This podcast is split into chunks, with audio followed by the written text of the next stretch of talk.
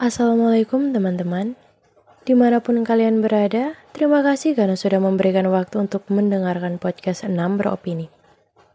Bersama LMP Wilayah 6, kita bahas mengenai seputaran fenomena, kasus, dan psikologi. Hai teman-teman, gimana nih kabar kalian? Semoga semua lagi baik-baik aja ya. Teman-teman lagi sibuk ngapain nih? Kuliah kah? Kerja kah? atau sibuk nunggu perasaan kamu terbalas. Nah, podcast kali ini akan membahas kita yang merasa bahwa diri kita adalah beban. Apakah kalian merasa menjadi beban? Ngerepotin terus dan penuh tuntutan. Apalagi buat teman-teman yang statusnya mahasiswa. Banyak banget nih teman-teman saya merasa bahwa mereka adalah beban. Kalian merasakan hal yang sama?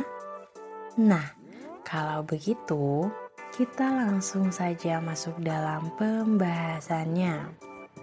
Kalau ada tugas kelompok, dirimu ngerasa beban. Kalau minta uang ke orang tua, dirimu ngerasa beban. Kalau ada kegiatan, gak banyak yang bisa kamu lakuin, dirimu ngerasa beban juga.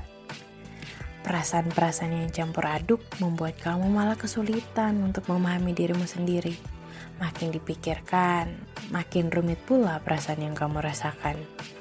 Teman-teman, setiap orang memiliki krisis masing-masing.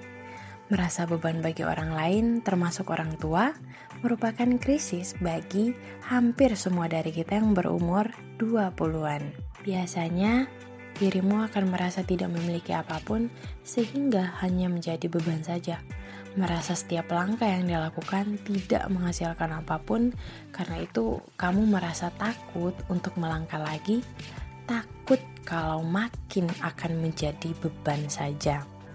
Dari sini, kata beban menjadi alasan besar ketakutan dirimu untuk mengusahakan langkah lagi. Ketakutan untuk menata harapan dan membuat dirimu makin kesulitan menciptakan masa muda yang membara yang sebenarnya sangat ingin kamu wujudkan. Apalagi harapan dari orang tua. Untuk masa depan yang gemilang, kegagalan sering kali menjadi perbandingan dengan harapan yang tinggi dari orang tua terhadap dirimu. Kegagalan yang harusnya memotivasi dirimu untuk maju malah membuat dirimu urung karena rasa rendah diri. Karena itu, Coba kita pahami bersama terlebih dahulu mengenai konsep diri dari Carl Rogers. Konsep diri menurut beliau merupakan serangkaian persepsi-persepsi, keyakinan-keyakinan yang mengorganisir mengenai diri sendiri. Carl Rogers membedakan konsep diri menjadi dua kutub berlainan satu dengan yang lain, yaitu konsep diri positif dan konsep diri negatif. Nah, untuk pertama kita akan membahas mengenai konsep diri positif. Ada beberapa karakteristik yang menunjukkan seseorang memiliki konsep diri yang positif, yaitu mampu menjadi diri sendiri, mampu memenuhi harapan-harapannya sendiri daripada harapan individu lain, memiliki penerimaan yang lebih besar terhadap orang lain, memiliki penerimaan yang lebih besar terhadap diri sendiri, mampu mengarahkan kehidupannya, lebih terbuka untuk menerima pengalaman-pengalamannya. Nah, dari konsep ini tentu saja kita memiliki konsep diri yang bisa kita penuhi.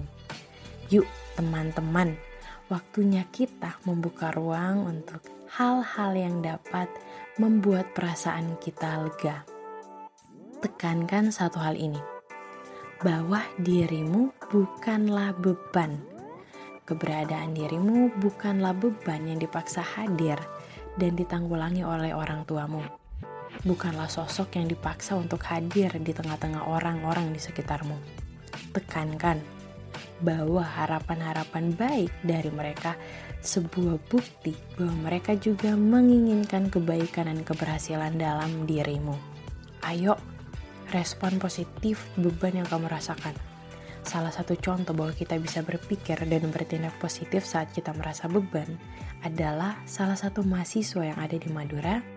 Dia menjual kopi untuk membantu membayar uang kuliahnya.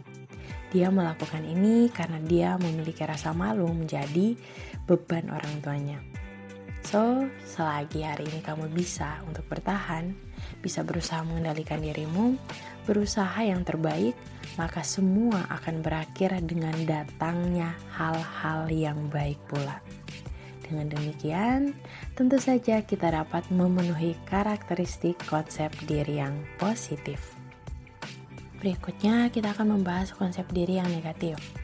Ada beberapa karakteristik yang menunjukkan seseorang memiliki konsep diri yang negatif, yaitu menjadi sensitif terhadap kritik, karena kritik menjadi penguat bagi perasaan inferiornya. Sikap terlalu mengkritik orang lain sebagai usaha untuk menutupi gambaran diri yang sebenarnya, karena dengan demikian berusaha mengarahkan perhatian pada orang lain bukan pada dirinya. Lalu ada kegagalan yang dialaminya akan diproyeksi pada orang lain sehingga kekurangan diri dapat dihindari. Lalu terlalu berlebihan terhadap pujian yang diberikan kepada dirinya. Dan yang terakhir, kurangnya memiliki minat dalam kompetensi dan cenderung menjaga jarak dalam lingkungan sosial. Konsep diri juga dapat berkaitan dengan kecemasan loh. Individu dengan konsep diri yang negatif cenderung lebih mudah mengalami kecemasan. Pengalaman pahit yang kamu rasakan adalah bagian dari mimpi yang akan kamu perjuangkan. Jadilah diri sendiri. Terimalah kritik-kritik karena kritik juga bisa membangun. Fokuslah terhadap evaluasi diri, terima kegagalan dan keadaan yang ada. Hal ini tentu bukan perkara yang mudah, tapi rasa-rasanya tidaklah pantas membuatmu berakhir dengan menyerah.